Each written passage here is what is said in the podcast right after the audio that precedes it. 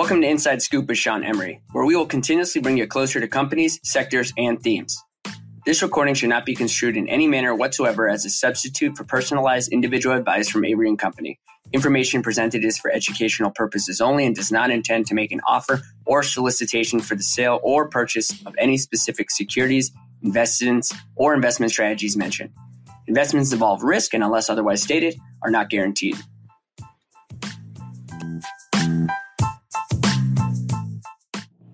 Hey guys, I had a chance to sit down with founder, CEO Tim Joyce from Roundstone Solutions. They're a top partner, value added reseller for Nutanix. They also sell Cohesity, Rubrik, among other key IT infrastructure solutions. Tim brings a unique perspective. He's been working with Nutanix for nearly eight years.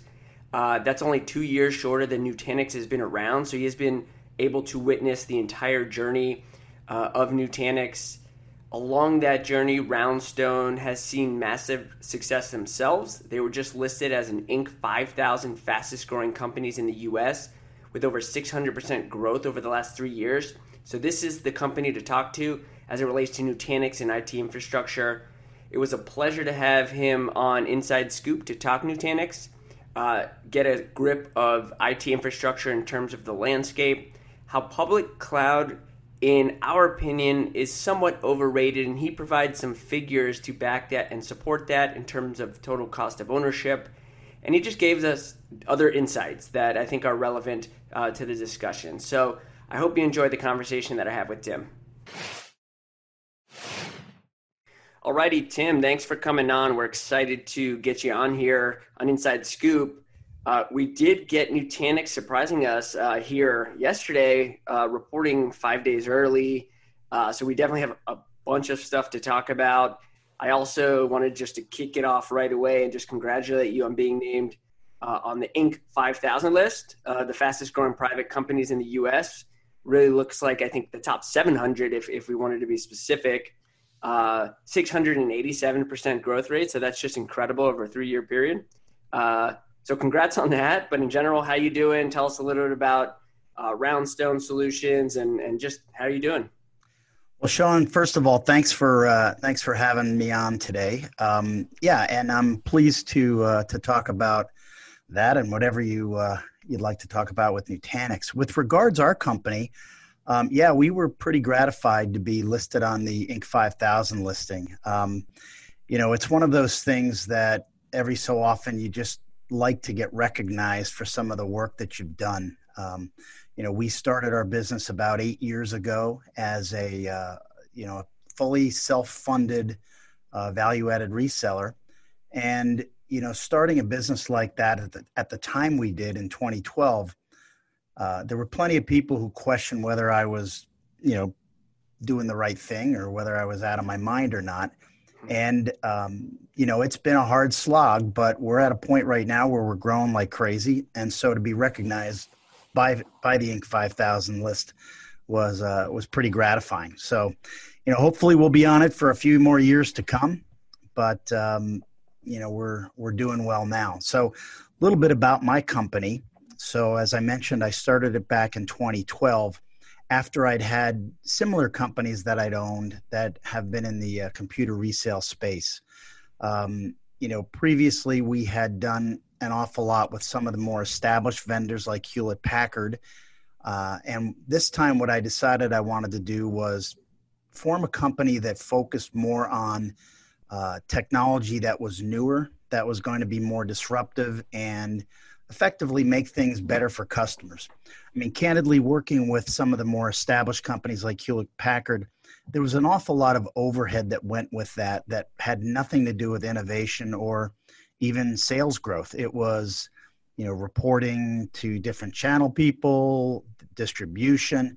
I would say that, you know, I found that 50% of our effort really wasn't going towards customers. So this time I decided to go after some companies that were newer that had some technology that was more unique. And also, to be quite candid, they were smaller, so they had a need for the partner as much as the partner had a need for them, which was not the case with some of the more established legacy vendors who already had hundreds of thousands of partners. So we chose to take that direction. So I suppose you could look at that and say we were kind of uh, a stealth company for a while in that, you know, we're, we're selling these vendors that people hadn't heard of. But um, we luckily picked a few of the right horses and we are fully embracing Nutanix as our go to vendor. And that has been good for our company. So we're profitable. We've been profitable from the start. And um, I think we're in a good spot going forward. That's awesome. Uh, in in general, obviously, you were seeking out uh, an innovative platform. Then I think you proved to be accurate. Uh, when you when you kind of fast forward twelve or eight years, um, what type of innovation are you seeing today at the infrastructure layer? So again, everyone, Nutanix is at that layer, uh, competes heavily with some of the large incumbents. Some of of, of what he, he spoke about in terms of HP and VMwares of the world. Um, but what type of innovation now are you seeing at the, the, the infrastructure layer uh, that, that really sets up for the future, specifically you being uh, a partner of theirs and you have to look out, right? Like you did in 2012 and saying, okay, who, who do, how do I want to position Roundstone for the next decade? And, and Nutanix says that a lot, right? The next decade, the next 10 years as they hit their 10 year or so milestone um, here recently. Um, and, and, and again, just, just looking out uh, forward five ten uh, years or so, kind of what are you seeing that's happening today that will create the future? Well, that's, that's an interesting question. Um, I would say that right now, if we look at where infrastructure is, and that's primarily what Roundstone focuses on is the uh, IT infrastructure layer. Um, I would say that even with hyperconvergence being a technology that's been out there, you know, Nutanix has been selling it for about nine years. The market presence of all of the HCI vendors in total still isn't very high. And I think what that points to is that um, the majority of users still are more comfortable with their existing legacy three tier infrastructures. So, you know, it's kind of like I, I, use a lot of analogies. And if I were to look back and say, you know, we're probably in the, uh, you know, 10 years into automobiles being out there, and there are still people still saying, uh, hey, you know, horses are the best thing. And, you know, that's, that's how we're going to go going forward. So for, for infrastructure, I think where we are right now is that the majority still are wed to a an older legacy, more expensive, and certainly not as simple three tier infrastructure. The first step off that right now tends to be, hey, let's reflex and put everything into the public cloud, and you know that that tends to be right now the the thought process, and you know primarily it's because you know CFO or CEOs flying somewhere looks at the airline magazine and in it is an article about how all the smart guys are putting their stuff into the cloud. And so you know as we look at what our business is is we we need to convince people that uh, not only is three tier infrastructure outdated and its time is over but that the public cloud while it does make sense for some workloads it really doesn't make sense for most. And you know, in, in that regard, then what are you going to do with your own on-premises infrastructure? And I think that's where hyperconvergence will make the most sense. But but right now, I mean, we're fighting as we go into an account, not so much against uh, VMware or Dell or or other vendors with their hyperconvergence, but just the idea that either hey, three tier has served us well, and that's how we're going to keep doing it, or our management has said we're cloud first and everything into the cloud.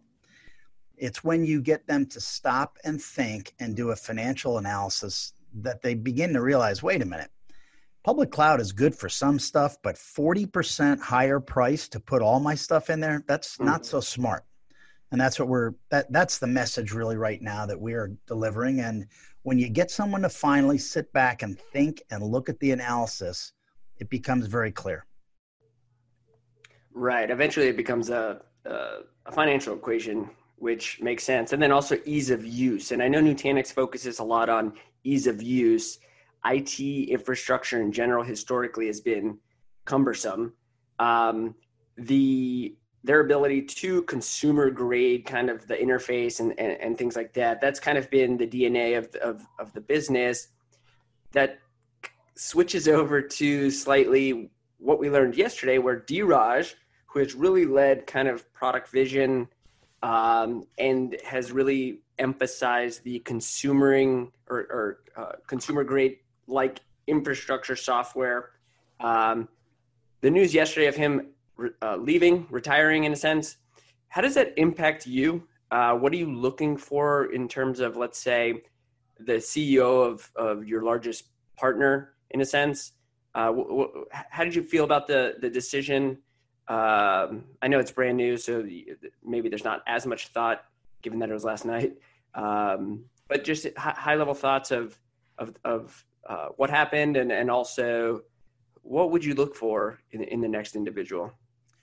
Well, you know, you're right. It it just happened last night. Um, you know, and I've actually given a lot of thought to it because I've given a lot of thought to how do we get and how do we help Nutanix and in turn Roundstone grow its business even faster.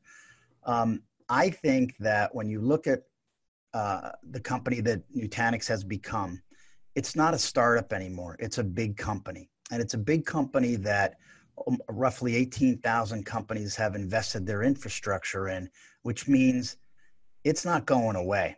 But it's at a point right now where it needs to get over a hump, I think. And the, the hump is really uh, getting people to move away from legacy and try out HCI because once they do that, they're going to use it along with the cloud. Now, Dheeraj, I've met several times. He's a terrific guy, and he is fantastic in front of an end user because he is uh, obviously the the creator of Nutanix, one of them. But he also um, had an e- has an easy way of making technology, which is, as you mentioned, often very difficult. He's able to simplify it, and that's exactly what Nutanix has done. So, the company that he's built and the technology that it, he and his company have created I think are solid. So the fact that he's chosen to step down now, you know, I would say probably it was time for him as it relates to his personal stuff. I mean, you know, no one can question that if that's, you know, if that's his reasoning. And then secondly, though, I think the company needs somebody that's that's grown a business to five to ten billion dollars, and Dheeraj hadn't done that. So you know, I'm not at all concerned about it. Um, as far as the Bain investment, I think that's going to be one of those things that helps Nutanix. Um, I think that they have um, they've shown themselves to be willing to make changes, kind of like changing the oil while the car's going down the street with their their move from an appliance vision vision to uh, to total contract value as software subscription. And now they're going to do it with annual contract value. So they're willing to make those changes. And I think having a partner like Bain there, um, you know, is probably not a bad thing. I mean, honestly, you know, Bain's a financial company, so their interest is financial. But I don't think they would have invested money into a company that was going to going to go out of business or was going to continue to struggle. So sure you know, I, I, I welcome both of those changes. And, you know, nothing about the announcement yesterday said that Dheeraj was leaving the board nor selling his shares in the company. So, you know, I still think it's, uh, I think it's a rocket ship that's really just getting going. Um, I think they'll miss his uh, his enthusiasm and the culture that he's built. But frankly, as I mentioned before, it's a big company now, and it needs to get bigger. And so I think they need to bring in somebody that that has done that before and can do it again.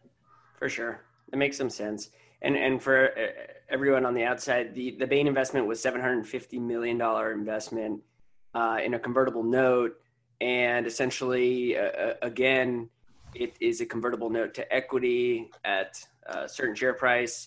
And again, it's a it's a validation of let's just say uh, a financial institution coming in with with a significant amount of capital, uh, and and like uh, Tim said, generally that uh, you wouldn't put that much capital to work if you're a financial institution unless you believed uh, longer term about the vision and direction of this company potentially.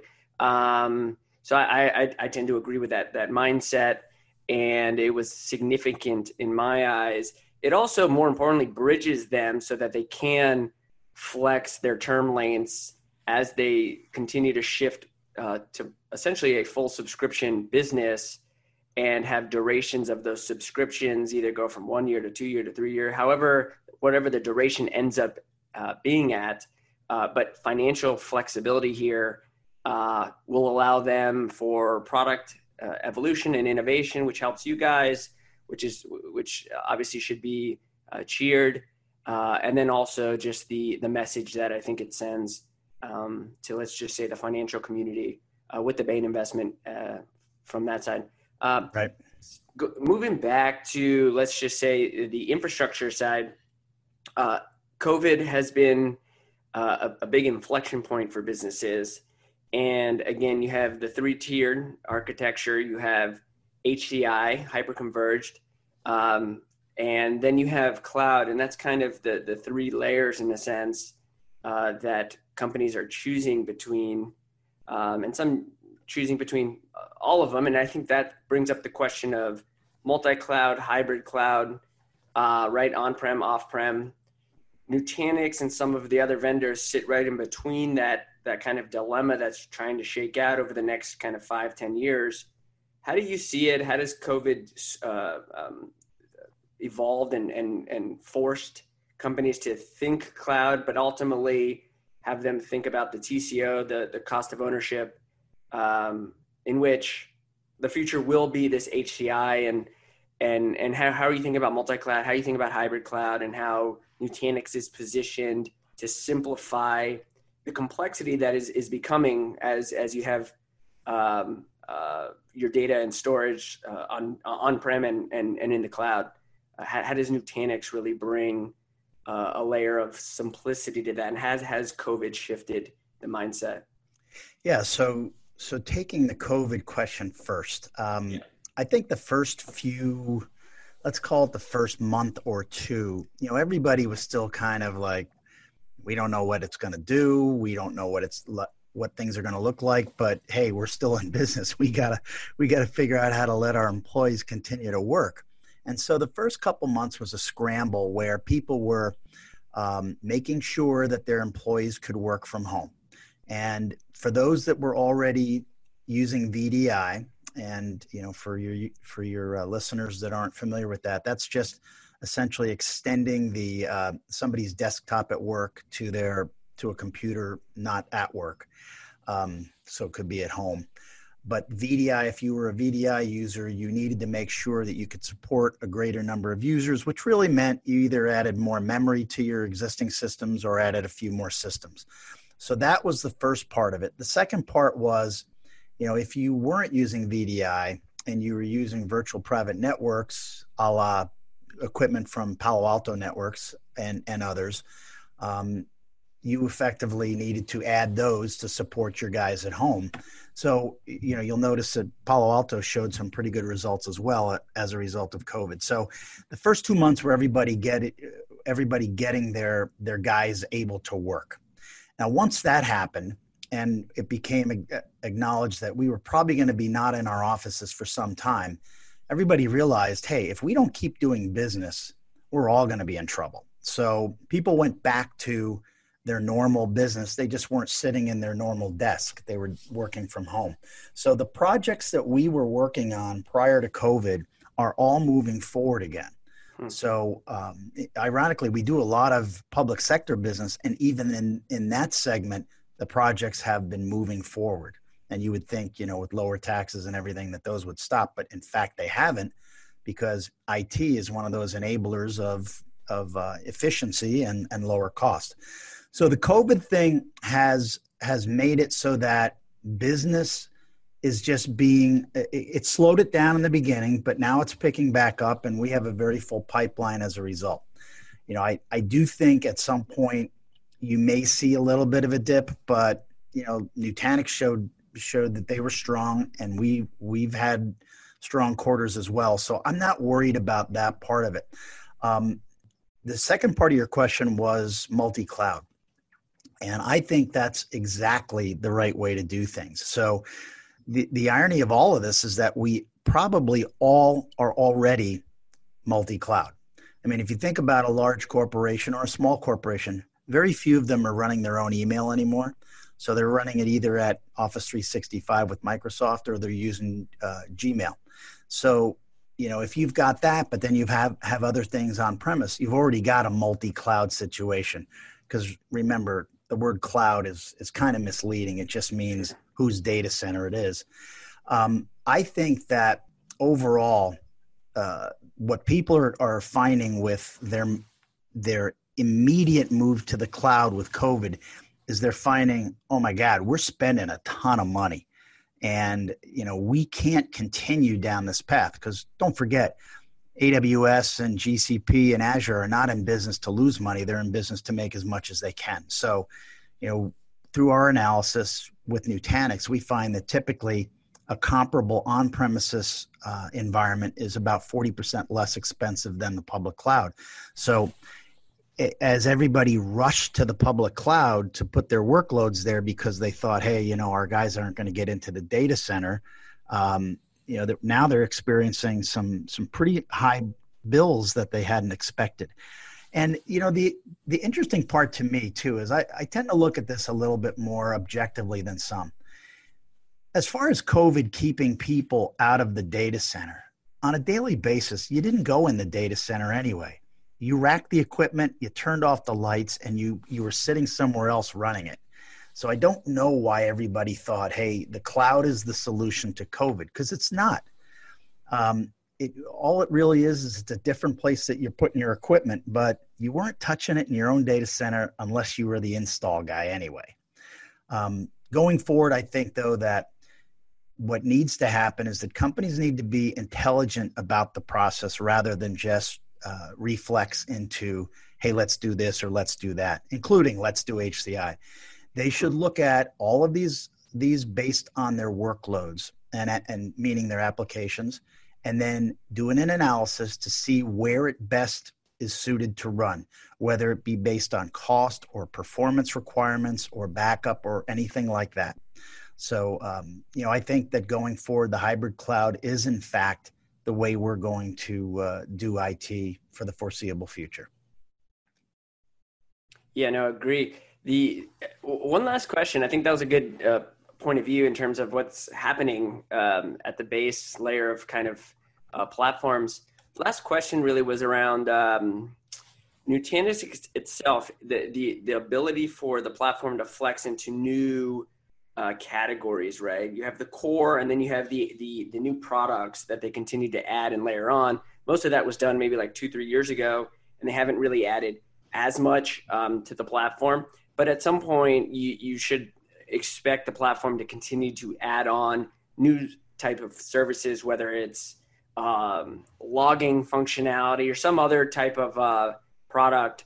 Uh, how do you, how do you think about the the product expansion down the road? Uh, what are you hearing? What do you what, what, what kind of things do you expect to see from Nutanix entering maybe new categories? Well, you know they're already doing that with some of the products as you referred to from a couple of years ago. It's taken them a little bit of time to get them maybe not fully baked, but um, get them acknowledged and understood better. But you know, at the very base of what we're doing here, Nutanix has to sell their AOS core infrastructure. So HCI is pretty much required for most of the rest of what they sell. Right. Now, some of their products are absolute slam dunks. Like they have a product called Files, which is just additional software. And what it does is it takes it takes their HCI and allows it to be used in environments that are heavily uh, file storage, like uh, they use a lot of NetApp equipment or a lot of Isilon equipment. Those vendors have had that market forever to themselves, and their customers pay dearly because there's no competition. So now Nutanix has uh, has re-architected their software to be able to run files um, just like a NetApp or an Isilon filer would. That's huge. Um, we've got many of our customers that have been using it and love it. Uh, a few of the other products that that are getting some pretty significant traction. There's a product called Beam uh, which is, uh, you know, kind of going back to what I said before, where you analyze what the workloads in in any different environment are using the costs that you've got. Um, that's significant. Also, Era, which is a database, uh, kind of like a database as a service product, where it actually simplifies the use of various databases. I mean, anybody that runs Oracle knows that it's a pain in the butt to run. And what this does is it simplifies it and brings the same hyperconverged simplification to Oracle. Um, so that's a big one. The big one they talk about the most right now is a, is a product called Frame. And Frame is a hosted VDI. And frankly, it makes way more sense to take a look at that than it does to build your own VDI environment.